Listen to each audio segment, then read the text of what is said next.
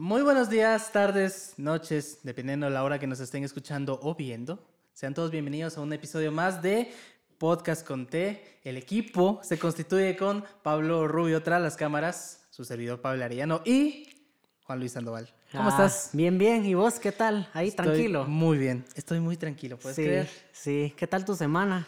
Pues bastante, bastante tranquila, Sí. bastante estable. Siempre en casa, me imagino. Ah, Sí, he estado en casa, la verdad no te voy a mentir, pero mejor en casa. Y, Sí, es mm, que, mira, honestamente yo, a mí no me gusta salir mucho porque me incomoda la máscara uno y no sé, como que cuando me pongo máscara por bastante tiempo me empieza a doler la cabeza. En serio. Sí, yo creo que es por falta de oxígeno así puro. Porque como estás respirando tus propias, tu propio ozono, no, car- dióxido de Dióxido de carbono o algo carbono. así. Entonces yo creo que eso es, es algo malo para Es que el en cuerpo. teoría la- lo que hace solo la mascarilla es que es un filtro, pero eso no es como que... Sí, bueno, es pero algo raro. no sé, la verdad, se siente raro y, y mi mamá también como que lo ha experimentado un poco, ¿verdad? Entonces, Sí. pero no sé, es que cada cuerpo es distinto, tal vez. Sí. ah, acuérdate que hay gente que, por ejemplo, tiene unas alergias. O, Ah, o las cosas alergias son horribles. Yo las sufro, a menos una vez a la semana, fijo me sale una alergia, Sí. pero Ah, en horrible. serio, wow, eso sí Sí. está difícil. Siempre tengo un miloratadina ahí, en cualquier lugar, la tengo ahí lista. Pero bueno, episodio 2 del podcast, Sí, Luis. está bien, está bien. Vamos a ir Episodio dos. progresando Vamos y a ir progresando. vamos a seguir hablando de distintos temas y no- del entretenimiento también, de tecnología y de todo, porque es, es- es lo que siempre nos ha gustado, porque llevo conociéndote bastante tiempo y Sí, yo nos sé, música, entonces- videojuegos son como que Entonces, temas sobra. toras y Temas sobran. Y de paso agradecerle a la gente que recibió con, con, con- no con alabanza, sino recibió bien el primer sí, episodio. muchas gracias por sus follows en las redes sociales y todo. ¿verdad? O sea, Muchísimas gracias, de verdad. Eso nos motiva Sí, a cabal. seguir explotándonos para seguir haciendo esto. Cabal. ¿Cómo has estado ahí siguiendo The Legend of Zelda? Ahí. He estado jugando, no Bastante. te voy a mentir. Es una ¿Cuántas horas? 100. Oh, Fuck. sí, men. 100 horas. Le he estado No. metiendo 100 horas a ese juego, pero... Ah, sí, es es que... Es que me pasó algo raro porque a ti no te pasa que cuando te, cuando te quieren recomendar algo muy bueno y llegan tantas recomendaciones y tantas recomendaciones, a veces hasta lo agarras con cierto escepticismo. Sí, como de- que decís, está demasiado overhyped. o una Eso, cosa así, eso. ¿verdad? Sí. Eso me pasó con Zelda. Me decían, no, juega Zelda, es lo mejor de la vida, que es el mejor juego de Nintendo Switch, que la gran. Y yo, ay, No, ¿será que es demasiado? tanto. ¿no? Lo compré y, No. y, y sucumbí. Es cierto, Sí. es un muy buen juego. Sí, y es que honestamente este es tu... Bueno, o sea, ya habías jugado Legend of Zelda de otros juegos, me imagino. Ya había jugado otros Zeldas. eh, o- Twilight Princess, me acuerdo que vos dijiste que te, te gustó bastante. Había jugado los que jugué, fue Ocarina of Time, lo jugué. Ajá, clásico. Majora's Mask también fue clásico.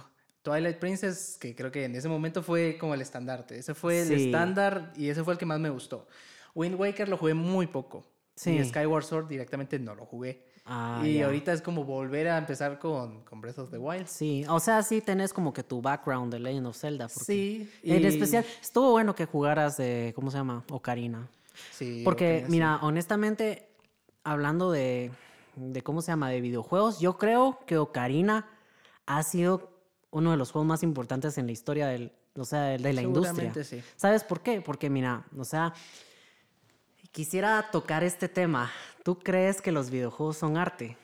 Sí. ¿Y por qué? O sea, decime, ¿qué, qué, qué, qué Es que, pensás es tú? que si nos vamos ya directamente al concepto de arte, tenemos que ir directamente a qué es arte. Y aquí ya nos embolamos en otro tema Sí. que nos puede dar como dos horas de Mira, podcast. mira, te voy a explicar un poquito. O sea, yo, el arte tiene bastante, ¿cómo decirte? Definiciones. Pero para Simplificar. simplificarlo, el arte es una forma de expresión. O sea, es cuando una persona o varias personas hacen una obra que tiene un mensaje o tiene una historia y, y todos esos tipos de conceptos, ¿verdad? O sea, si te das cuenta, Ajá. la música, y, y siempre utilizamos como que elementos que son, ¿cómo decirte? Bonitos para un cierto sentido. Por ejemplo, las películas, lo, lo visual, la música, lo auditivo. Claro. Entonces, pero siempre tienen como que un significado. Yo siento que ahí los dos conceptos que agarraste con respecto a qué es arte, yo siento que es trata de dar un mensaje o tratar de expresar algo, y es de algún autor. Cabal. Es- es- yo siento que eso, para simplificarlo, porque como repito, el arte es demasiado, Mm, demasiado es extenso. demasiado extenso como para resumirlo en pocas palabras. Pero regresando a tu pregunta, yo a los videojuegos sí los considero arte. Sí, sí, porque mira, o sea, antes, y yo siempre he estado analizando esto, porque por ejemplo, en los años 80, o sea, los videojuegos fueron, eran lo que yo consideraba una distracción nada más. Porque, o sea, ¿qué era lo que, o sea, obviamente la, la humanidad no tenía acceso a una tecnología lo suficientemente avanzada para crear algo significativo, ¿me entiendes? O sea, los videojuegos antes, los más famosos eran Pong, obviamente, ¿verdad? Obviamente Tit, Pong, tit, tit. sí. Y también estaba Pac-Man. Pac-Man y Tetris. Y Tetris. O sea, pero cuando te pones a pensar, bien, ¿juego Pac-Man por la historia? No. No, o sea, no juegas Pac-Man por Mira, la historia. jugabas, o sea, antes, obviamente, cuando la gente no tenía acceso a la tecnología, entonces, y, y estaba, y era una vida bastante ocupada. Yo, yo siento que la gente agarraba los videojuegos solo como una distracción. O sea, por ejemplo, "Ah, hay un tiempo muerto, estoy esperando a que vacunen a mi perro o no Ajá. sé, haga- hagan algo. Estoy Claro. esperando a mi novia. Voy a aprender un rato la, la compu, ¿verdad? O sea, y, y voy a jugar un rato. Pero no es como que se hayan adentrado demasiado ajá, al concepto. Tú lo que decís es que eran más propiamente dicho entretenimiento, básicamente. Más distracción. Más porque distracción. entretenimiento, eso sí ya es como que tenés en tu, en tu cabeza, tenés ideas y vas pasando por varias, varias cosas. Entonces Mm. yo creo que los videojuegos en los años 80 eran más eso, eran distracción nada más, porque obviamente vos no te ponías a analizar, porque este, este men, este, este fantasmita es morado, ¿me entendés? O sea, no te ponías a pensar en eso. No, no te puedo- o sea, era solo como que... Ajá, para pasar la- el momento. o Ajá, sea, era la idea de, de, por ejemplo, de Pac-Man o de Pong era la presentación. O sea, Cabal. pero realmente lo que tú buscabas era solamente el score. cabal. ¿Qué Por- tanta puntuación hacías? O compartirlo con, compartirlo con los amigos o con Sí. las retas de toda la vida con los amigos. Eso Cabal. es los Pero era porque principalmente, o sea, no había un enfoque. Entonces yo creo que Nintendo fue un pionero. Pu- eh, eh, O sea, Nintendo, mis respetos. Yo tengo como que mis mixed feelings con Nintendo y, y te lo voy a explicar después por qué. Cuidado con los fans de Nintendo porque ya sabemos, pues- ya sabemos cómo se ponen a- algunos. No, o sea, no es, mm, eh, no es una crítica así que digas vos, "Ah, odio Nintendo y todo. No, criticar a la empresa. no. No, pero es que tengo como que ciertos conceptos. Pero bueno, entonces a lo que yo voy es que Nintendo fueron bien pilas vos, porque, o sea, ellos hicieron a Mario. O sea, hicieron eh, el primer personaje, uno de los primeros personajes así, icónicos. Y hasta el momento yo creo que es el más importante en la Y de industria. hecho, él llegó en la mejor época porque los videojuegos estaban en un punto que se iban a, dicho de manera extrema, extinguir. sí, Porque porque, hubo no- una crisis, creo que era en los 80, si no estoy mal, en donde hubo tanta producción de videojuegos, tanta producción que no, no, hubo- no había un control de calidad.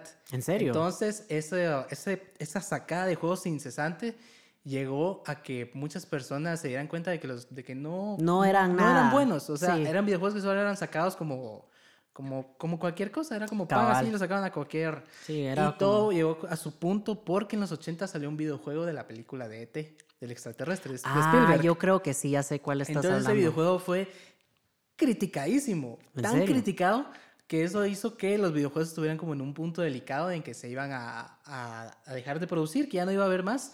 Y entonces, después de unos años, llegó Mario, Bros. Es que... Y eso fue lo Bueno, que... pero acuérdate que no fue la primera vez en que apareció Mario, sino también estaba en Donkey Kong. ¿Que te acuerdas de que era ese juego? Sí, sí, que sí, me que acuerdo. era como que tú estabas subiendo unas cositas y Donkey Kong te estaban tirando, unas- tirando unos barriles. Exacto. Entonces yo creo que eso fue un momento bien histórico, porque me imagino que la gente no, no dijo, "¿Y ¿este quién es? Y, y que... Ajá. Entonces poco a poco se fue desarrollando. Sí, Eh, también Mario no fue el que, el que inventó el, el tema de crear una historia. No, es No más, fue. hasta incluso yo creo que... Yo creo que él también hasta lo simplificó, en el Sí. sentido de que tenés al bueno, tenés a tu, a tu avatar, si lo quieres decir, y tenés un objetivo, salvar a la princesa. ¿De Sí. quién? Del dragón. Exacto, entonces esa era la cosa, porque por ejemplo, Mario introdujo ese concepto y después hubieron otras franquicias que al mismo tiempo, creo yo, como Final Fantasy, que vos sabes que yo amo esa franquicia a morir, y The Legend Cualquier of Zelda. mujer le voy a dar un consejo de vida. Solo dígale a Juan Luis, háblame de Final Fantasy, ya. Lo Ya, tenés ya lo me tenés conquistaron. conquistado para toda la vida. Nada- no te falta Sí. nada más. Pues sí, pues el, mira, entonces yo creo que estaba Final Fantasy y estaba The Legend of Zelda. Porque mira, o sea, como bien tú habías dicho, Mario, o sea, era Super Mario. O sea, vos ibas al castillo, te decían, ah, no, la princesa no está aquí, tenés que ir a otro. Eso no es un character development, o sea, no, no estás desarrollando una historia con un background, un inicio. No. O sea, estás solo haciendo como que gameplay, ¿me entendés? Entonces yo creo, bueno, esa sí fue una época bien importante por los platformers, obviamente. No le estoy quitando a Super Mario el- su- sus cosas. mérito. Pero The Legend of Zelda era casi como que opuesto, ¿verdad? O sea, eh, The Legend of Zelda sí desarrolló un mundo completamente distinto. Y esto se dio fuertísimo en Ocarina of Time. Es que Ocarina of Time muchos medios consideran Ocarina of Time el, Como mejor, juego, que el- el mejor juego de la historia. Cosa es- que no estoy, en, no 100%. estoy a favor porque un concepto como el mejor tal y tal de la historia, eso no existe. Exacto. No, lo que sí se puede decir es que influyó demasiado. eso. Tuvo O mucha sea- influencia. O sea, mira, eh, fue uno de los primeros, de los pioneros más bien, de crear el mundo abierto, Sí. crear un universo completamente distinto. Claro. Entonces, eso se como que comple o sea, entra en con- eh, o sea, concuerda con el- la definición de arte que acabamos de hacer. Porque arte, como te había dicho, creas algo eh, imaginario. No necesariamente tiene- puede estar trazado con la realidad, pero tiene las opciones de... ¿Consideras a Pac-Man y a Punk arte? eh, sí y no. Ajá. Porque- Ah, qué. Bueno, la verdad es que más no. No. Yo lo considero más como que un achievement. Un O sea, un logro Ajá. súper importante en la industria. Mm. Porque ahí es donde determinaron que la tecnología podía ser para distracción. Porque antes era más enfocado en comunicación y, y todo, ¿verdad? O sea, tal vez facilitar un poco la vida de los demás. Pero no era como que no se pensaba mucho en, en que era... En que era arte o algo Exacto, así. Es que, es que vamos al hecho, igual es que el arte tiene muchas interpretaciones, entonces, dependiendo de la persona a la que le estés hablando, tal vez al viejo de 60 años que ya Eso. vivió un montón, para él punk, Punk, eh, o pudo hacer pudo ser lo más él Lo mejor importante. importante de su vida y eso lo puede Que considerar tiene arte. pósters ahí en su cuartito ahí. Sí, ahí tiene para sus bolitas Sí, y todo. cabal, no, sí. Entonces, eso es más como de cuestión de perspectiva, Sí, ¿sabes? es posible, sí, no, tenés razón. Pero bueno, entonces, como te había dicho, eh, Ocarina of Time fue un- una explosión. O sea, Sí. te juro, yo cuando vi, yo era bien pequeño, o sea, ya vivía, pero tampoco estuve en la época donde nació Pokémon y todo. O sea, estaban, ya se habían introducido un par de años, pero entonces cuando yo vi Legend of Zelda Ocarina of Time en la casa de mi primo, yo dije, Mind blow. wow, o sea, Mind blow no puedo creerlo. Te lo juro, es que. Y, y- y no sé, o sea, el diseño de los personajes, el sonido, Hyrule Fields, ¿me entendés? O sea, todo eso como que me traumó. Sí. Entonces yo dije, no puede ser que esto está en una consola, está en una máquina con un cartucho. Yo dije, increíble. Sí. Entonces, Es que en ese momento sí pegó demasiado. Es que traía. Exacto. Es que ese juego traía muchos elementos a la mesa que para alguien que tuvimos, ¿qué? 9, 10 años. Nueve, diez Porque a años. nosotros no nos tocó la época del 64, nos tocó la época tal vez del GameCube, nos tocó la época del Wii. sí, está. sí, Seguramente el por ahí. 64 lo tenía tal vez un hermano mayor de un amigo que tú tenías. Sí, cabal. Ahí fue donde conseguiste. Yo, ya, por ya ejemplo, estábamos en las épocas, eh, ¿cómo se llama?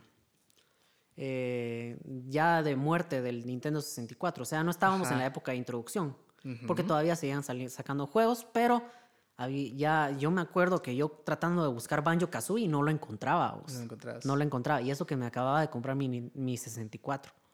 Lo, lo bueno es que mi primo me lo, me lo prestó. Ah, Entonces, bueno. pero me compré el Banjo Tooie, así que, pero bueno, esa es Crédito- otra Créditos al premio Juan Luis por, Exacto. haberlo, por No. haberlo adentrado más a este mundo. Ah, no, no es por nada, pero si no fuera por mi primo, yo creo que no sería gamer. Tan así. Sí. Yo, ¿En porque yo con mi primo nos llevábamos tan bien vos y, y todo, y, y compartíamos bastante, y él me enseñó es un in- su Game Boy Color. Yo dije, ¿y esta Mm. cosa qué es? Me enseñó eh, Pokémon Silver. Ah, ya. Ese literal fue mi primer juego. O sea, no, no que, que vi, que experimenté. Cuando él me, me lo llevó a mi casa, yo dije, ¿y esto qué es? El cielo se ha abierto. El mundo no es distinto. El mundo es diferente. Oh, Charles, el mundo ya no es como antes. ¿Quieres saber cuál fue mi primer juego? ¿Cuál? Te, te- te vas a reír de mí, yo qué voy a saber, pero... Va. Eh, mi mamá me había dado un Polystation. Un Oh, Polystation. De esos que venden- vendían en el mercado La Palmita como a 100 Ajá. o 200 quetzales. oh, wow. Que tenía esa premisa de mil juegos en uno. Mentiras, eran cinco juegos solamente cambiándoles el color. Sí, Pero ahí claro. fue donde jugué el Mario Bros. Y jugué En el Polystation. había Mario Bros. Oh, en el wow. PlayStation. Y había. Zelda no, no había Zelda. Había uno de los Power Rangers que ese sí, olvidadísimo, era extraído de Japón. ¿En Incluso serio? ni se, ni se tomaron la molestia de subtitularlo. No, todo en japonés. Y yo, Oh, wow. un patojo de 7 años, yo, bueno, están los Power Rangers, qué bonito se ve, ¿va? Pero. Sí. Y eso, y, y Galaga. Esos tal vez eran mis primeros juegos. Galaga. Galaga. Ah, por eso te gusta mucho ese juego. No me acuerdo que vos. De Play 4. Sí, que Ah. había uno de una navecita. Se llamaba Resogon. Exacto, que hasta incluso muy- lo platinaste. Lo, plat lo platiné todo. y hasta, hasta. Nick T le encanta ese juego, es como que su favorito. Ah, ¿en serio? Sí. Ah, bueno. Pero ahora yo te quiero preguntar algo, Juan Luis. Ajá. ¿Tú qué eres más? ¿Eres de historia o eres de gameplay? Bueno, mira, honestamente yo prefiero historia. Mm, Porque, no sé, eso llena. Porque mira, honestamente, eh, yo creo que los ju- videojuegos son bien importantes a la sociedad porque una sociedad es, no es por nada, pero la vida es un poco monótona, si te das cuenta. O sea, o sea, vos despertás, vas al trabajo, pasas tiempo con tu novia, novio, o solo, solo tú, ¿verdad? Forever alone, no eso bromas. Entonces, y, y luego llega la noche y pues, o sea, ya rinse and repeat, ¿me entendés? O sea, no pasa nada impresionante. Entonces, Hay un corto, de hecho, de, Radiohead. Había como una seguidilla de videos. El, el título de ese documental era muy largo, era The Gigantic Lying Mouth of All Time, no me recuerdo. Pero había un corto que, que tenía esa misma premisa, una persona serio? que repetía el día a día sus acciones y repetía, repetía. Incluso el video se hacía aburrido porque todo el día estaba Era lo haciendo lo mismo. mismo. Y era un corto como de tres minutos. Sí, y es que entonces vos te das cuenta que la vida, lastimosamente, y pues, o sea, siempre es un- una cosa de supervivencia, siento yo, ¿verdad? Porque obviamente no vas, la vida no te va a regalar nada, tú tenés que trabajar por ella. Claro. Pero bueno, o sea, a lo que voy es que los videojuegos con historia, por lo menos te llenan. O sea, vos cuando miras una buena historia, decís, ah, wow, o sea, qué, qué, qué interesante estos personajes. O sea, cómo cambian, cómo evolucionan en un contexto que no es limitado por la vida real. Ujú. Entonces, eso yo creo que es, es lo que más me gusta. Está. Gameplay está bueno. O sea, obviamente si uno... Y eso es lo que yo creo que diferencia mucho los videojuegos de otros tipos de arte. Ujú. Porque obviamente cuando, cuando tú estás viendo una película, eso ya es algo que está prehecho. Ujú. O sea, no tenés control absoluto en lo que van a hacer los personajes, ¿verdad? Claro. Igual la música, a pesar de que, o sea, hay varias interpretaciones, no puedes hacer un solo de guitarra ahí y que de la nada salga, ¿verdad? Claro. Pero Bueno, vamos a pedir disculpa que se nos fue la luz. Ah, sí, vos, yo, eh, qué raro, o sea, Y generalmente... tan buena que estaba la Ah, tan, sí, vos. se había Pero fluido bueno. tan bien. Sí, pero, bueno, entonces, es que Continúa. estaba... Ah, sí, estaba hablando de que... eh, sí, que la... O sea, los videojuegos, vos sí tenés control de los personajes. O sea, obviamente hay, las historias a veces están como que hechas también, prehechas, pero tú podés elegir cuándo seguir adelante y cuándo querés disfrutar creo que otras ahí cosas. pegaste un punto con el tema de los videojuegos de que hacen que tu vida no sea tan monótona. No nos vayamos tan lejos de la vida en general del año pasado. El Sí. año pasado, con todo lo que ocurrió, Ah, el año pasado fue. eh, fue bastante complicado y incluso había una estadística que los videojuegos fueron el medio que más se consumió de entretenimiento Puchicas, durante la pandemia. En especial Animal Crossing. Es que, es, es que ahí quería llegar yo. Mira. Es que quería llegar yo ahí. Sí, Mira, Animal Crossing fue como que. para muchas personas. Y mira, yo aquí voy a decir algo. Yo fan de Animal Crossing no soy. Pero porque siento que es un juego muy de nicho. Es de para una población muy, muy seleccionada. Porque es como un simulador de vida, de lo vida. podemos decir. Exacto. Y Que no tiene fin. que no tiene fin. Este sí es in- interminable. No tiene fin. Es como Pokémon. Ash nunca va a crecer.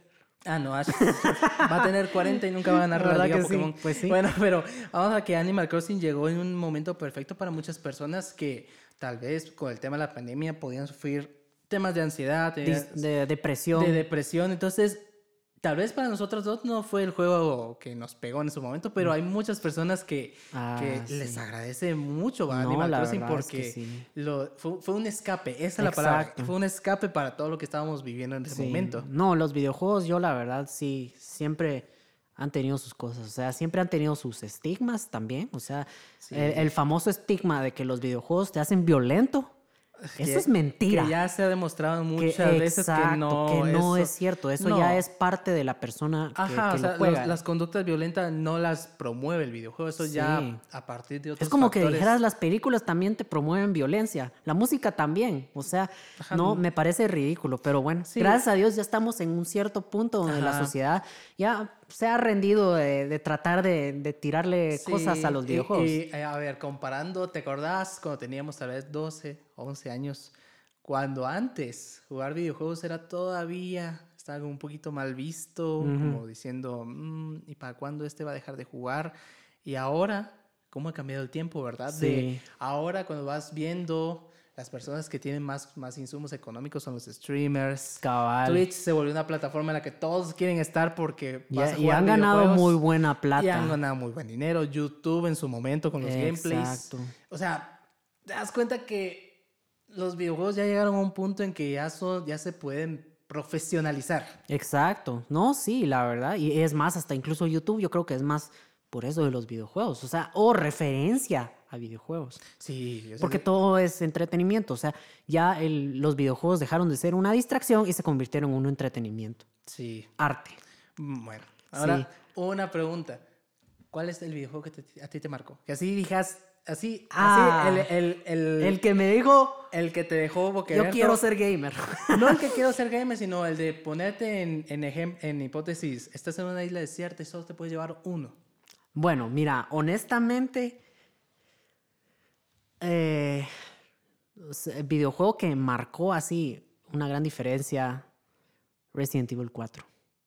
¿En serio? ¿El Sí, es que mira, antes yo, yo he vivido, pues, o sea, no me dejaban jugar videojuegos violentos. O sea, mi vida giraba en torno a juegos así bien sencillos, o sea, como Mario, Zelda. Hasta a veces, bueno, Zelda nunca ha sido violento, ¿verdad? Pero, Bueno, pero me, cuando- me las, cuando- me las cuan- escapa con ella. Cuando no quería, porque todas las princesas tenían sus cosas meras turbias ahí. Eso sí, pero bueno, eso ya era más adelante. bueno, y mayoras más que es Sí, pero más bueno, oscuro. la cuestión es que yo fui a la casa de mi mejor amigo en el momento, ¿verdad? Que era, siempre iba a la casa de él y teníamos el GameCube.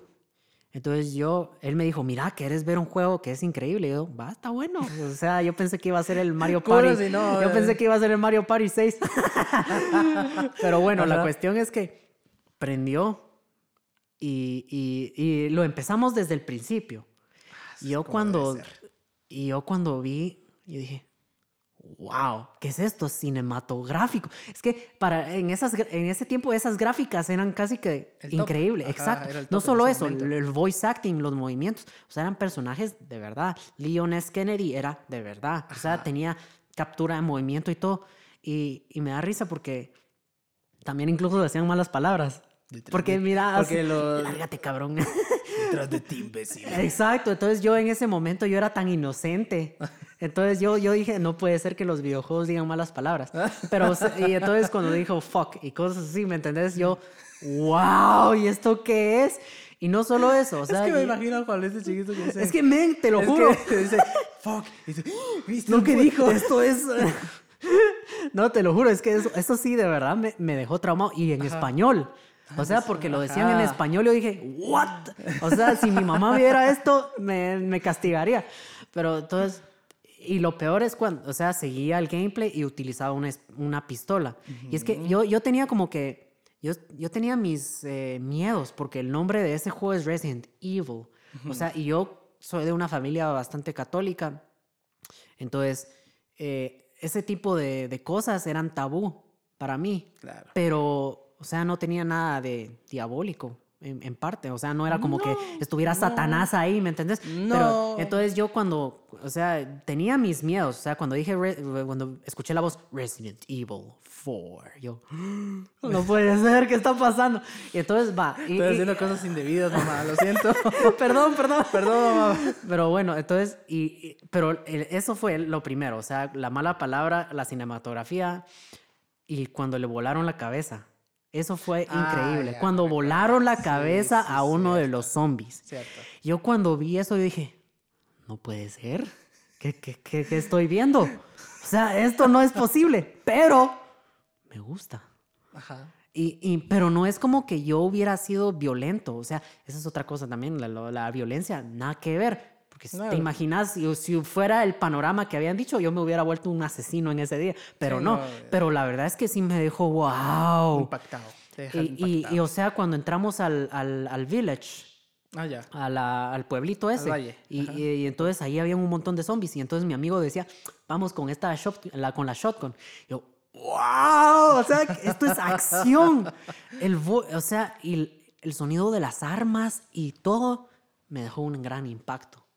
Y entonces yo dije, wow, los videojuegos son más que solo Mario y Zelda. O sea, Vaya, esto vaya. es increíble. Y yo le Ay, decía a mi amigo, mira vos, qué increíble es este juego. Invítame a tu casa más sí- seguido, por mi- favor. Mi juego favorito sí es un Mario. no, te voy a decir cuál es. Es el Mario Bros. 3. Ese es el que te dejó Ese marcado. es el que me, dejó marcado. Ajá. Porque venía en una época en donde no, no había jugado tanto. Entonces mi papá me dio un Game Boy Advance SP, el que se abría por Ajá, cabal. Y venía Mario Bros. 3. Y yo decía, bueno, probemos. Probemos. Mario, Mario, lo probemos. Era, era eso de que es como que eh, venías de, venías de ver a los, a los personajes de pixeles en cuadritos y los veías ya más formados. Y yo, "Ah, ¿qué es esto? wow, las gráficas. las gráficas y yo te wow y era algo y era entretenido en el sentido de que obviamente la historia ya sabemos todos o sea no es una De historia digna de Oscar sí, pero cabal. pero lo que encantaba lo que brillaba ahí era que te divertías muchísimo Exacto. buscabas el traje la, ho- la hoja para convertirte en mapache Sí. volabas el traje de rana y yo en ese momento a mí me pegó demasiado Sí. y eso que era un juego de la NES era un juego de NES yo Es que tú Game- sos más de gameplay. Yo me he dado cuenta. sí soy un poquito más de, Eh, de o sea, vos jugás Bloodborne por el gameplay, no jugás por la historia. Es que sí lo. Sí, pero el gameplay. Es que es como mitad mitad. O sea, la historia sí me engancha. Bueno, pero por pero- ejemplo, es que yo, yo te digo, vos jugás Doom. Así, O sea, mira, te das cuenta, o sea, su- tú, o sea, sí, obviamente te gusta una buena historia, porque si no, no te hubiera gustado God of War O The Last of Us. o The Last of Us. Parte dos. Exacto. Esa es otra cosa que hay que hablar, pero tal vez ese es en otro tema, otro, ser- otro podcast, ese- tal vez. Es que eso va a ser un podcast. Va a ser- Hablar de The Last of Us Parte 2 da para un podcast. para un de podcast, dos de- horas. exacto. Pero, pero bueno. cont- continuemos. Va, sí, entonces, o sea, te gustan las buenas historias, pero sos más de gameplay. Y, o sea, Sí, yo sí creo que eso, razón, es, vez. eso, es, eso es bien respetable. O sea, cada quien. Eso es lo bonito de los videojuegos, Es si te das cuenta. O sea, o sea hay de de- tantas cosas. Exacto, o o sea- sea, puede ser más de historia, puede ser más, Puede de, ser más gameplay. de gameplay. Que es, Exacto. algo, que es algo relajado. El año pasado también Among Us pegó fuerte. Sí. Incluso personas que no jugaban videojuegos en mi entorno lo jugaban. Y yo así, bueno, aprovechemos, Yo no ¿verdad? entiendo ese juego, ¿sabes? ¿Cómo así O sea, no lo entiendes? O sea, yo nunca, o sea, yo sé que hubo como que un super mega hype por ese juego, pero jamás me he puesto así como que digo, voy a aprender Twitch y voy a ver Among Us. O sea, Ajá, es jamás lo he hecho. Ajá, es no que sé, es que Creo que no era tanto de ver, era que tú lo Tú lo jugaras. sí, y es que mira, yo hay- soy- Hay juegos que sí se dan para que tú veas. sí, sí. Pero Pero, yo soy no. también soy un poquito como vos en el en el tema de que si hay un juego que está demasiado hypeado, lo trato y no me gusta. Fortnite. ¿No te gusta Fortnite? No me gusta, lo odio. Así Que de una sí. vez lo digo. Tajante, ¿eh? Sí, me, me parece algo, no sé, no, no me gusta. No sé. Mira, a mí no me gusta Fortnite. Ajá. Me gusta Apex Legends, pero no es como que me ponga a sentarme ahí a jugarlo Jugar todo el todo. tiempo. También he jugado Call of Duty, pero no es como que, es más, hasta lo he dejado de jugar. FIFA jamás lo he jugado. O sea, esos, esos juegos no, no, no sé, son súper vendidos, son súper bien recibidos por la gente, pero no es como que... nah. El tema de Fortnite es que, mira, yo no lo odio. Repito, eh, que el podcast anterior, odiar es una palabra muy extrema. Sí. Tal vez bueno. no es mi estilo. Yo lo jugué cuando era, ¿qué? Primeras temporadas, tal vez. Las primeras temporadas, que era solamente matar y todo, tra- y Sí. llegar al número uno. Ya después con las actualizaciones y con las temporadas le metieron tantas cosas que uno tal que quiere ahí- entrar, que uno que quiere entrar estando completamente nuevo, es muy difícil la Cabal. curva de aprendizaje Sí. para los nuevos jugadores. Entonces, sí, yo es que ya sí la no gente se pego. vuelve tan pilas en esa onda que ya uno dice mejor ni me meto porque si no me van a dar, pero me sí, van a dar duro, va. Pero bueno, Pero bueno, eh, joven, yo le tengo que comentar algo. Yo vi una película con Randy Walter. ajá. Una película que no te esperas. Si yo te ¿Qué? dijera, fui a ver una película, ¿qué película esperas que yo viera? Ah, Infinity War. No. pues, o sea, no, no sé, es que yo, no ¿Sabes sé? A tres, a tres metros sobre el cielo. ¿esa cuál es? Es una película española de romance. ¿En a serio? tres metros sobre el cielo. Ah, ¿en serio? Wow. Sí. Yo, yo jamás la había escuchado, es que yo soy muy de, no soy Es- es que mucho de eres- es que películas. tú eres de otro- sí, yo soy más de rollo, es de Marvel y todo ese tipo Pero de te cosas. puedo decir, es una película horrible. ¿En serio? Es mala. Y en su momento, como de 2010, fue un boom. ¿En serio? a tres metros sobre el cielo. Oh, y por eso les quiero recomendar ver la película buscando algo o calidad cinematográfica, no lo van a encontrar. No Oh, lo van a encontrar. wow. Es mala. Y aparte, es que no es mala. ¿Y es por que- qué la vieron? Ah, Solo Porque, por- porque, solo a por Randy, molestar. porque a Randy le gustaba el protagonista mamado que aparecía ahí. Y yo, pues bueno, si le Así- gusta, está así quiero ser yo. Así quiere ser él. Pero si lo ves con amigos criticándola, es un goce. Te la disfrutas demasiado. Ah, en serio, o sea, ya me imagino que con Walter así, ay, pero ¿qué es esto? ¿Qué? Eso, es Ah, que eso es. a es que veces- agarrar la película sí es mejor. Pero es que en su momento la película fue un boom como en el 2010. Pero ¿En era un boom malo. Porque era hasta plantaba ideas nos y plantaba ideas nocivas en el sentido de las relaciones. Porque Mm. eran relaciones abusivas, eran relaciones. Incluso en ese momento había muchas personas o muchas mujeres que querían buscar a H, se, llamaba el protagonista. Ajá. Y era un tipo. Mala onda. Te recomiendo que veas la película. Va. Que la veas. Así, no, no te busques aquí. Wow, Pablo me recomendó una película. no, no, Solo no, no. para saber, que para cultura. para- ajá, tema de cultura en general. Y vas a ver que es una película que a día de hoy la ves y dices. ¿Cómo, puede, cómo, ¿Cómo jodidos esa película pegó tanto en su momento? momento. Porque fue así en el boom donde había las novelas también de adolescencia. Porque esa fue basada en, una- en un, en un libro. Ah, ya me Donde imagino. era basado tal vez en la época en donde estaba, por ejemplo, Crepúsculo, Maze Harry Runner, Potter y cosas ajá, así. Harry Potter, los Juegos del Hambre, ese tipo de Sí. cosas.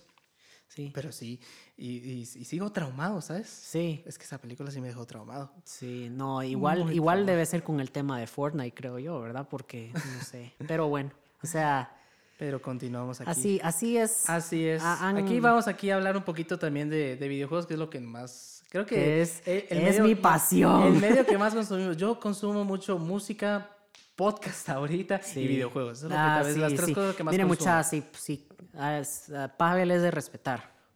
¿Por qué? Por lo del tema de la música. Porque él es old school. Sos un OG. Full and full, porque te gusta comprar discos. Y yo respeto eso. Old school Yo en algunas cosas. Old, old school en algunas cosas. Porque tal vez en, acti- en actividades como por ejemplo coleccionar discos sí lo hago. Y de hecho, eh, mi primo me hizo una pregunta que me la hice y tal vez sería bueno desarrollarla. Y me preguntó, ¿y por qué coleccionas discos? Y me quedé. Como que. Y yo como que, ah, bueno, no lo había pensado. Lo habías. No lo había pensado yo. Y entonces, ¿por qué Al colecciono discos? Al principio, yo, yo también colecciono discos, pero últimamente ya no mucho, ¿verdad vos? Pero yo antes tenía la noción de que eso ayudaba al artista más. ¿En serio? Sí, ¿Cómo no así? sé, o sea, yo pensaba que si uno compraba un disco, ese dinero ya iba para apoyar al, al Ah, artista, ya, ya, ¿me entendés? En cambio, en streaming, eh, o sea, no ganan casi nada. No, y aparte, en mi caso que yo compro discos físicos, no creo que esas ganancias vayan directamente al artista, porque ya Sí. es como, ya son empresas donde ya no están ligadas directamente a la Sí, con el- discográfica sí, ni nada parecido.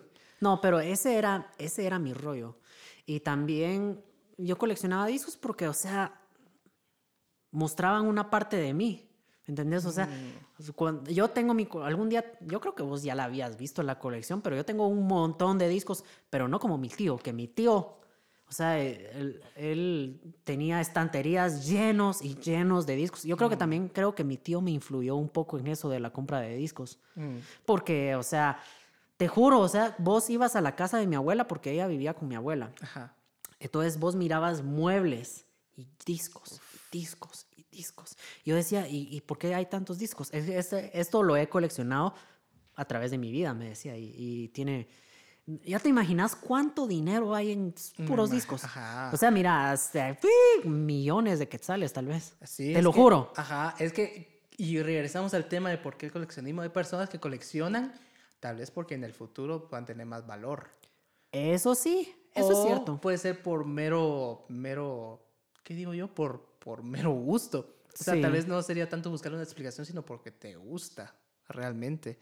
No hay tal vez una explicación Sí, un poquito más detallada. no, es, es, es, es como que la maña. O sea, la maña, o es- sí. sentís, o necesitas que necesitas tener algo, necesitas completar algo, tal en vez. tu vida, sí. No, es cierto. Y la verdad es que sí, o sea, yo, yo respeto mucho ese tipo, porque, o sea, al principio uno no tiene muchas cosas, obviamente, pero ya a través de la historia y con esfuerzo, sudor de la enfrente y dinero, o sea, ya uno, cuando uno ve una colección de un montón de cosas, ya dije, oh, wow, este, este sí le apasiona. Ajá. Entonces ahí creo que te das cuenta de cómo es él.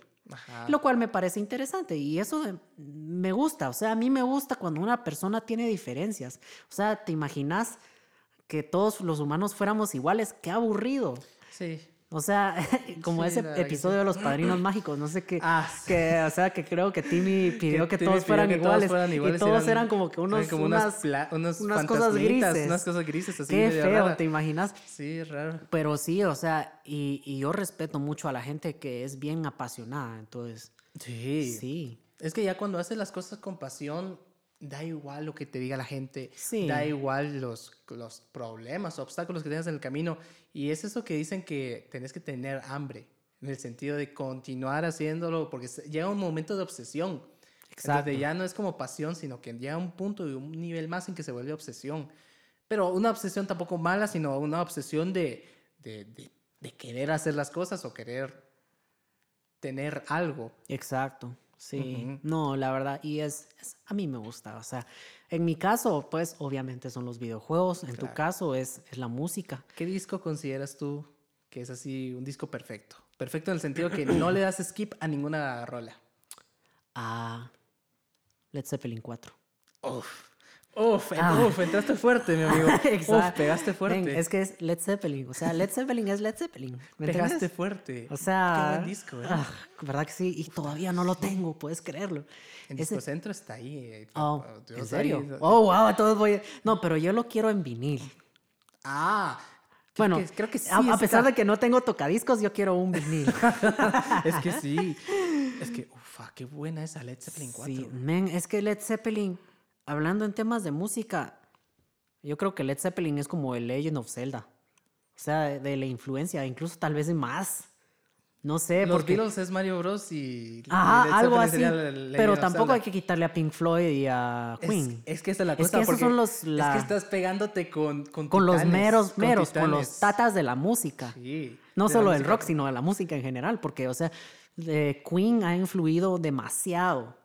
O sea, Freddie Mercury, Freddie Mercury, que es sí. una leyenda que va a vivir por los siglos de los siglos. Ah, Eso, eso, son- Amén. eso va a llegar a un punto que va a ser patrimonio de la humanidad. Así como ¿Verdad lo fue el sí? reggae, creo que no me recuerdo en qué año la ONU declaró el reggae como patrimonio de la humanidad o algo así. Sí, Algo así va a ser también con la música Con la de Queen, música, con la sí. música de los Beatles y todo. sí. Pero es que sí, por ejemplo, Led Zeppelin, es que te juro que cuando, o sea, yo, mi, mi vida de música ha sido bien rara, porque, o sea, mi mamá, ella siempre ha sido de música disco.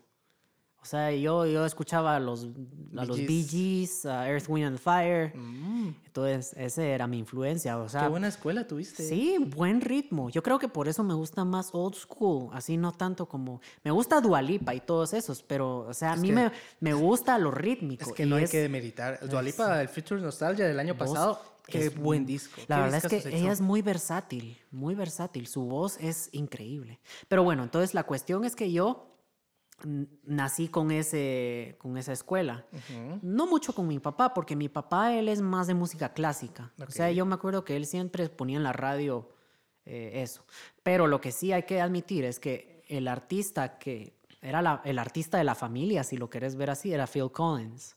Uf, Hermoso. O sea, ese men, yo te juro, yo me sabía todas las letras. O sea, si me pones la música, yo puedo cantarla. Y así como que de manera inconsciente. claro. O sea, ni siquiera, y en ese tiempo no había internet, entonces uno no sabía, no podía buscar las lyrics, ¿me entendés?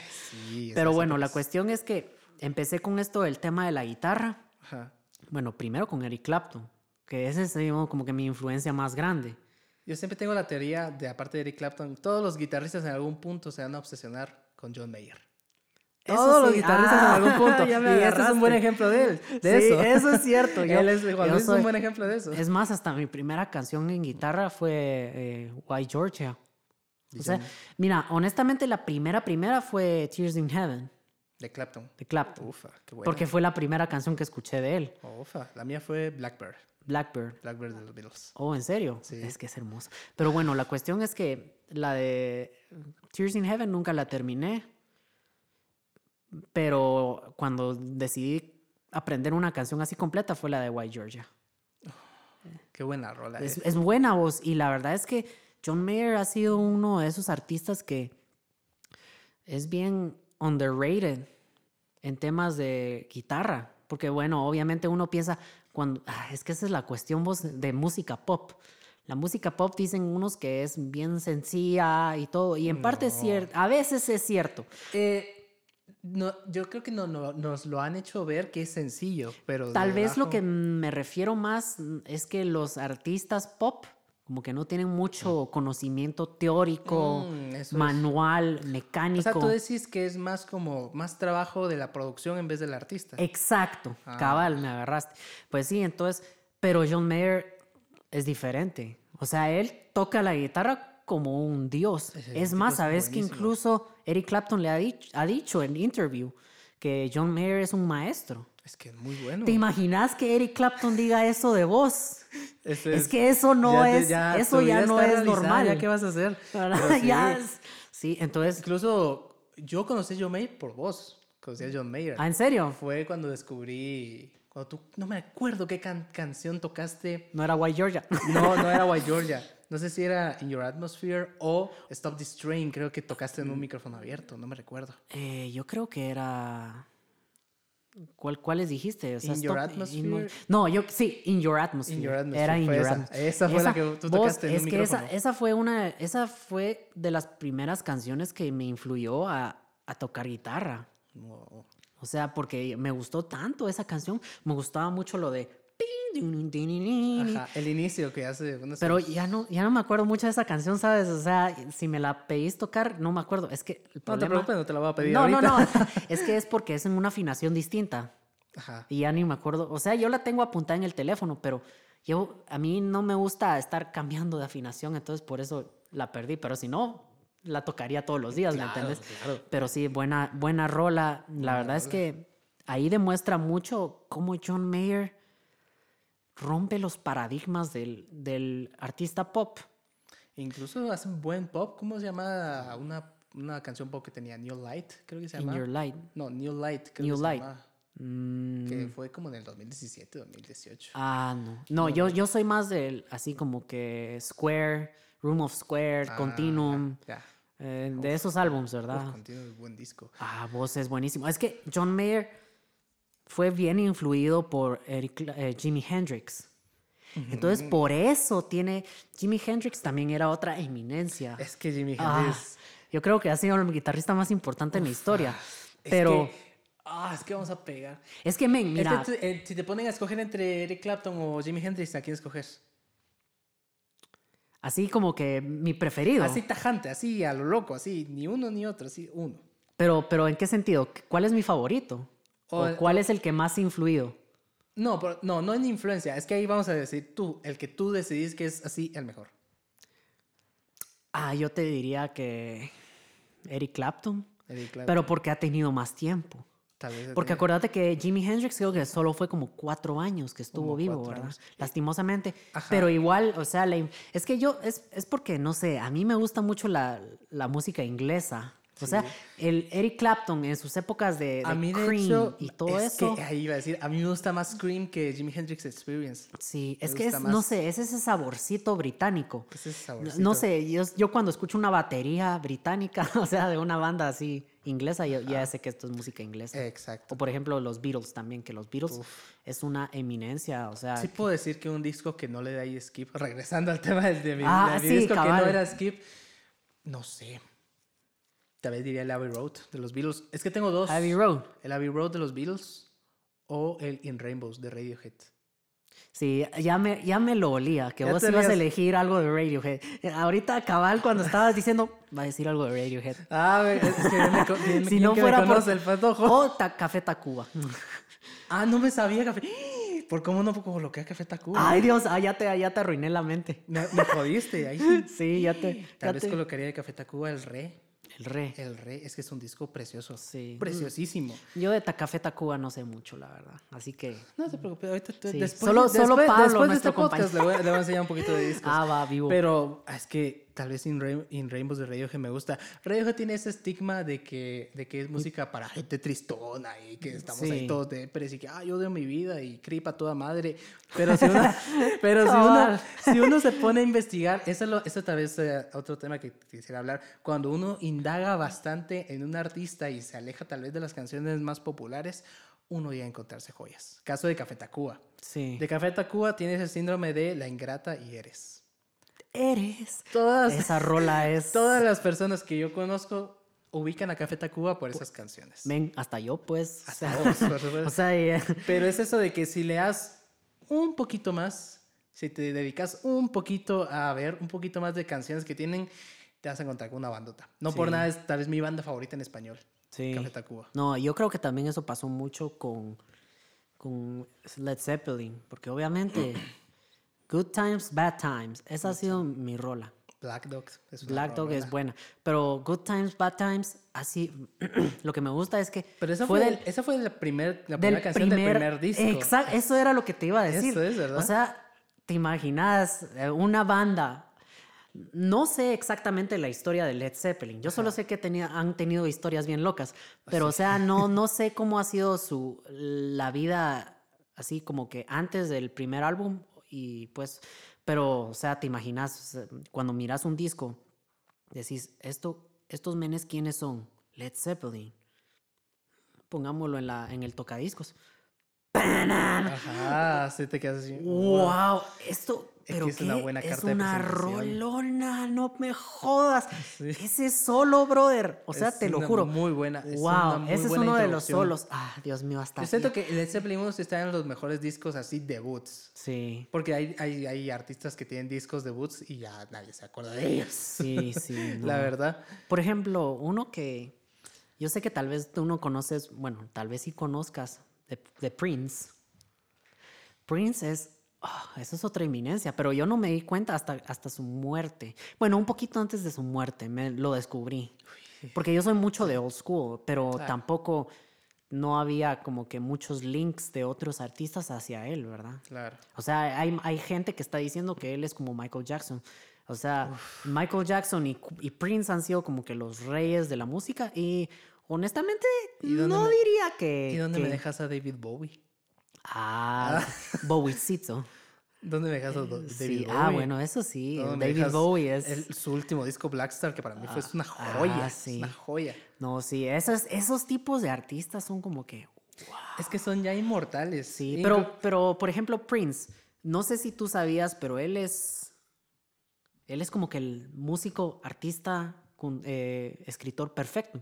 ¿Por qué Mm, digo ¿en eso? serio? Porque él, literal, creo que sus cuatro primeros álbums, él los hizo todo. hizo Solo. todo. O sea, él grabó Él mezcló, él tocó todos los instrumentos, hizo todos los background vocals. Qué loco. O sea, él lo hizo todo.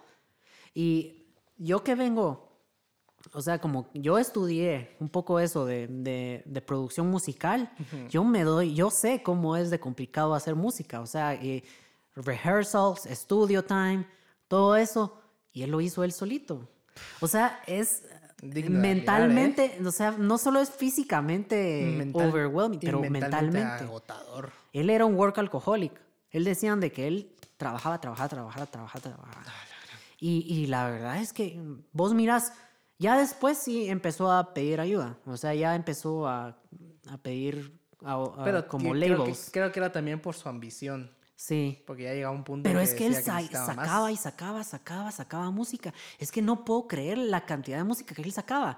Y, y es que es como que, no sé, él despertaba en la mañana, se lavaba los dientes. Vamos a, vamos a grabar otra rola. Y lo hacía, brother. es que te lo juro, es que eso es inhumano. Prince, o sea, él, y no solo es que sea creativo, sino también man- eh, manualmente, o sea, las mecánicas, o sea, la técnica. técnica. O sea, él es un virtuoso, es un guitarrista increíble. O sea, Buenísimo. tal vez uno no se lo piensa porque, o sea, como es pop, dicen, ah, los, los guitarristas pop no, hacen solos excepto John Mayer. Pero no, o sea, él literal es un virtuoso. Él, o sea, eh, hay, un, hay un video que te tengo que mostrar algún día de estos que creo que era que él hace un homenaje a While My Guitar Gently Weeps. Ah, de los Beatles. Sí, cabal, de George Harrison. Ah, creo que lo Pero- escuché, Pero es que, o sea, yo creo que ahí está. eh, eh, ¿Quién está? No me acuerdo. Creo que está Body Guy, eh, Mm. el, el de blues. Ah, ya. Creo que habían bastantes, pero el solo de, de Prince. Uh. Uh. Lo Yo- dejó, sin lo dejó jamás- sin palabras. Yo Pobre. jamás había visto un solo así. Fa. O sea, nivel Jimmy Page. Tal vez incluso más. Uf, estás- O sea, yo creo que tal vez tiene- Estás, estás dando declaraciones muy fuertes el día de hoy, ¿eh? es que, men, te lo juro, Jimmy Page, o sea, estaba aquí. Tal vez el solo de Prince estaba aquí. Es como, es como la escena de Avengers cuando Thor quiere que todos levanten el Mjolnir. y llega Capitán América, le levanta un cachito, ¡pip! Y Jimmy Page se queda así. Ah, sí. Algo así fue Prince. Es, es, es como la hablando de esa película, es como, o sea, where's Thanos, ¿te acuerdas? Así. Pensamos de que nunca, nunca iba a haber, nadie iba a superar esa escena. Avengers, assemble. Oh, Oh, por fuck. Dios. Esa, esa fue ya, Oh, ya superada. Es así. ¿Qué va a Pero bueno, con Marvel? Sí, ¿Qué va a ah, eso, con eso Marvel? sería otro. Cambiando, tratando. Pero bueno, no, la cuestión es que Prince, o sea, yo creo que Jimmy Page, o sea, mecánicamente era un guitarrista muy increíble, o sea, pero tal vez en- no era, o sea, usaba mucho la pentatónica. O sea, se nota que tal vez él no estaba tan educado, puedo equivocarme, o sea, no sé, pero yo lo digo por, por su estilo. Pero Prince, Prince, él hacía lo mismo que, ¿cómo se llama? Joe Satriani y cosas así, o sea, es que vamos a lo mismo. Estás hablando de. de- Pu- de- Purple Rain, Eh, ese pu- solo. Purple Rain es una rolona. Purple Rain es rolona. Oh my God, es que, muy buena canción. no, Purple no, Rain. y, y es que él canta muy bien. Canta muy bien. Es que él es era- completo, la verdad. Sí, la verdad es que él creo que llegó a ser casi como que lo que fue Elvis Presley. En algún Eh, eh, sí, ta- hasta tenía un poquito el estilo de Elvis sí, un eh, esa, esa como que su forma sexual, o sea, ese, ese como Ese- que esa ese- imagen sexual, Ajá, sexualizada. Sex, ese sex appeal. Exacto. Entonces yo creo que Prince eh, tenía eso. Y actualmente, ¿qué grupos o qué artistas tú consideras así relevantes de actualidad? Ah, mira. Yo creo que Bruno Mars tiene buenas rolas. O sea, ha sido muy bueno. Eh, Dua Lipa, obviamente. Dua Ariana Lipa Grande es, también tiene muy- es Muy buena. En el tema de R&B, ella canta muy bien. Grande, uff. Sí, no, no soy mucho de su estilo. O sea, o sea, yo no la escucho activamente, pero yo respeto mucho su música, su capacidad. Es que ella es como Mariana, Mariah Carey, y vos ya la han comparado y todo. Y, y la verdad es que Es que están en la misma... Hace unos sus como grititos. y- Sí, es que... ¡Wow! O sea, Es que hay va en la misma, que en dice la que- misma corriente del género, del R&B, Sí. del- un poquito incluso tal vez del jazz y del blues, un poquito, Sí. pero más enfocado al R&B. Sí, entonces yo creo que esos... Me gusta mucho el Sheeran, pero no, no sé si, si ha sacado algo nuevo. No, creo que no. No, No. Eh, Yo, yo sí lo seguía mucho gracias a mis primas, que mis primas, no, o sea, me, me ponían la música de él y me gustaba. Y la verdad es que, no sé, él canta muy bien, rapea. Él ha sido uno de esos ¿no? como, y, y no es hip hop. Es que esa es otra cosa, la música está mucho en torno al hip hop. O sea, el pop casi que se ha vuelto hip hop a veces incluso, ¿verdad? Sí, Si no, mira Bad Guy.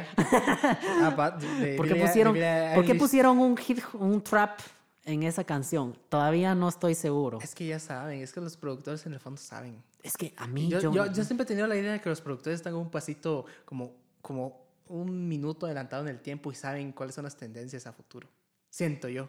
Los bueno, pero bueno, sí, no sé. La verdad es que eso sería de preguntarle a Fineas. Porque Lo vamos a entrevistar, ahorita lo voy a Algún día llámalo, por favor. Ahorita lo llamo, ¿eh? Hagamos un Zoom meeting.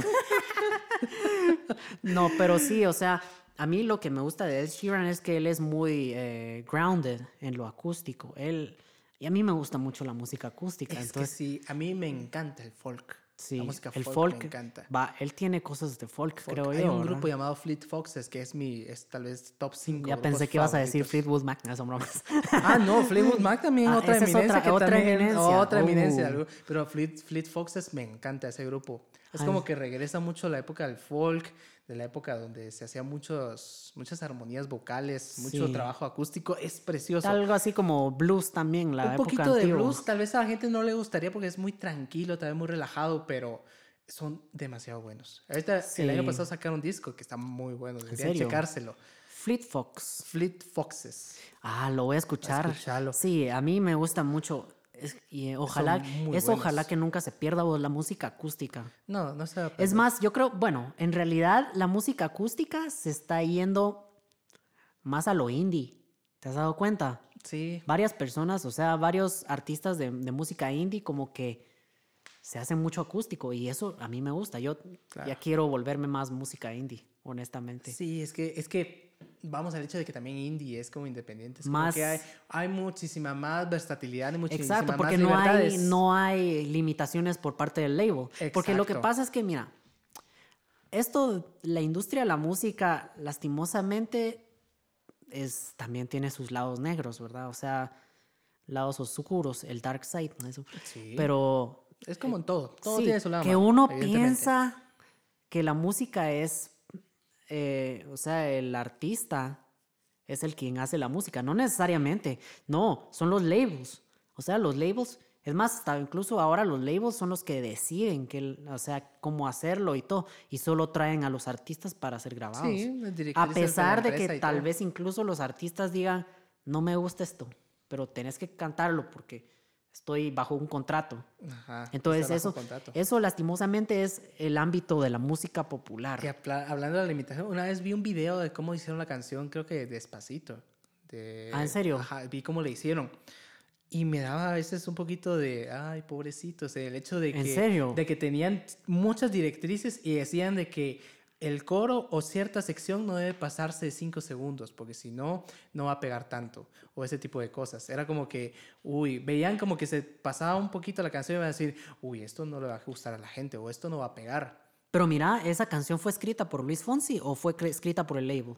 No sabes. Es que creo que sí había muchos, muchísimo más escritores. Creo que habían como cinco. Ah, ya. Creo que habían como sí, cinco es que esa es la cosa. vos, Entonces te das cuenta de las, de las limitaciones que hay y, y te das cuenta si sabes aprovechar el estudio, las producciones, se puede sacar Sí. maravillas independientemente de lo que te dure o lo sí, que o a las mí, a mí me gusta, a mí me gusta más trabajar con artistas independientes. En especial ahorita que he estado trabajando con, bueno, traba- he trabajado con, con una, un grupo, una, no es, es, es un dúo, ¿verdad?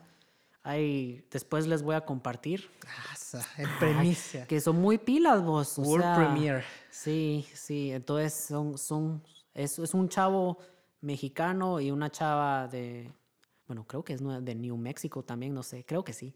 Juan Luis, pero- estás, estás faltando en tu trabajo, por favor. No, es que, es que la verdad yo me relaciono más con, con el chavo. Ah, ya. Ajá. Pero la cuestión es que ellos hacen cosas increíbles. O sea, a mí me gusta mucho el género de ellos. Son tan versátiles y van a llegar lejos. Siento yo, ¿verdad? vos? O sea, con la ayuda de Juan Luis Sandoval, Sí. seguro, ¿eh? No, sí. ya sí, yo, yo siempre trato de ayudarlos en, en los que, en lo que puedan, pero, pero sí, o sea, y, y es muy musical. Y, ¿Cómo así musical? O sea, que no es, no es, eh, ¿cómo decirte? Muy digital lo que ellos hacen. Ellos utilizan Ah. instrumentos de verdad. Ah, a pesar como- de que estamos en un movimiento Es como muy- más orgánico. ¿es eso? Exacto. Ellos utilizan guitarras, utilizan batería. Yo cuando estudié en Estados Unidos, yo me di cuenta que fu- full hip hop, o sea, también mucho digital, o sea, ya sintetizadores todo el tiempo. Ya, ya hay, hay, hay productores que ni siquiera saben tocar guitarra ni piano, solo programan las notas nada Que más. también es una habilidad. Es una habilidad. No, es de demeritar. No, pero yo creo que ahí, no sé, se pierde un poco la esencia. Sí, es que eso es. O sea, Porque no- acuérdate que la música yo creo que también requiere disciplina. Y es más bonito cuando alguien descubre que un proyecto fue hecho así, con bastante esfuerzo, a un proyecto que es así como que bien genérico. Claro, Yo creo que eh, eso es... Y la gente creo que tal vez lo percibe. sí. Pero bueno, amigo Juan Luis. Vamos a terminar Sí. el, el podcast de hoy con otra preguntita. Esta va a ser cortita. Ajá. Mi papá me preguntó esto ayer y quiero que lo desarrollemos, aunque sea rapidito. Me preguntó, ¿qué van a ganar las personas cuando escuchen nuestro podcast? Y me dijo así, uh. Oh, Entonces, qué interesante. entonces Bueno, honestamente yo creo que van a ganar otra percepción, porque yo creo que es importante que las demás personas, o sea, cada, cada persona tiene su forma de pensar. claro. Y, y yo creo que si aprendes de otras personas, eh, aprendes algo que tal vez nunca lo habías percibido, ni lo habías pensado. Claro. Entonces, por eso yo creo que la gente que está bien conectada con otras personas es bien, en- o sea, tienen una vida bien enriquecida. Porque, o sea, tal vez saben de una relación y, y no sé qué más, ¿verdad? O sea, o sea, ya tienen distintos mundos. Tienen distintas percepciones del mundo, porque cada persona es un mundo. Yo siempre considero que cada persona es como que su mini universo, es un pocket galaxy. Así Sí, es como lo que yo lo digo. Yo lo que les digo es que lo que pueden ganar es una conversación honesta y humilde. Sí. O sea, nosotros nos conocemos de muchos años Uh, años. y tal vez lo que podemos darles sea una conversación entre amigos honesta y lo que quieren. Sí. Tal vez distracción, tal vez informarse independientemente de lo que quieran. Cabal. Aquí pueden encontrar al menos un espacio bastante amigable. Sí, y, y también si ustedes quieren que hablemos de algún tema, pues con mucho gusto los podemos este es un hacer. espacio libre aquí. Sí, porque tenemos un canal de YouTube, pueden dejar los comentarios y decirnos cualquier cosa, o sea, pueden Ajá. decir, pueden decir, pueden hablar de tal y tal o un simple gracias, creo que es muy Sí, con el, enriquecedor. con el hecho de que nos escuchen o que nos digan o que digan que nos van a escuchar para nosotros eso es más que suficiente. Sí, porque es, sí, pero es, es bonito cuando... Es muy el- bonito. da- más dinámico. Es dim- dimidinámico. Dim- dice, alguien eso, dimidinámico, algo dice así.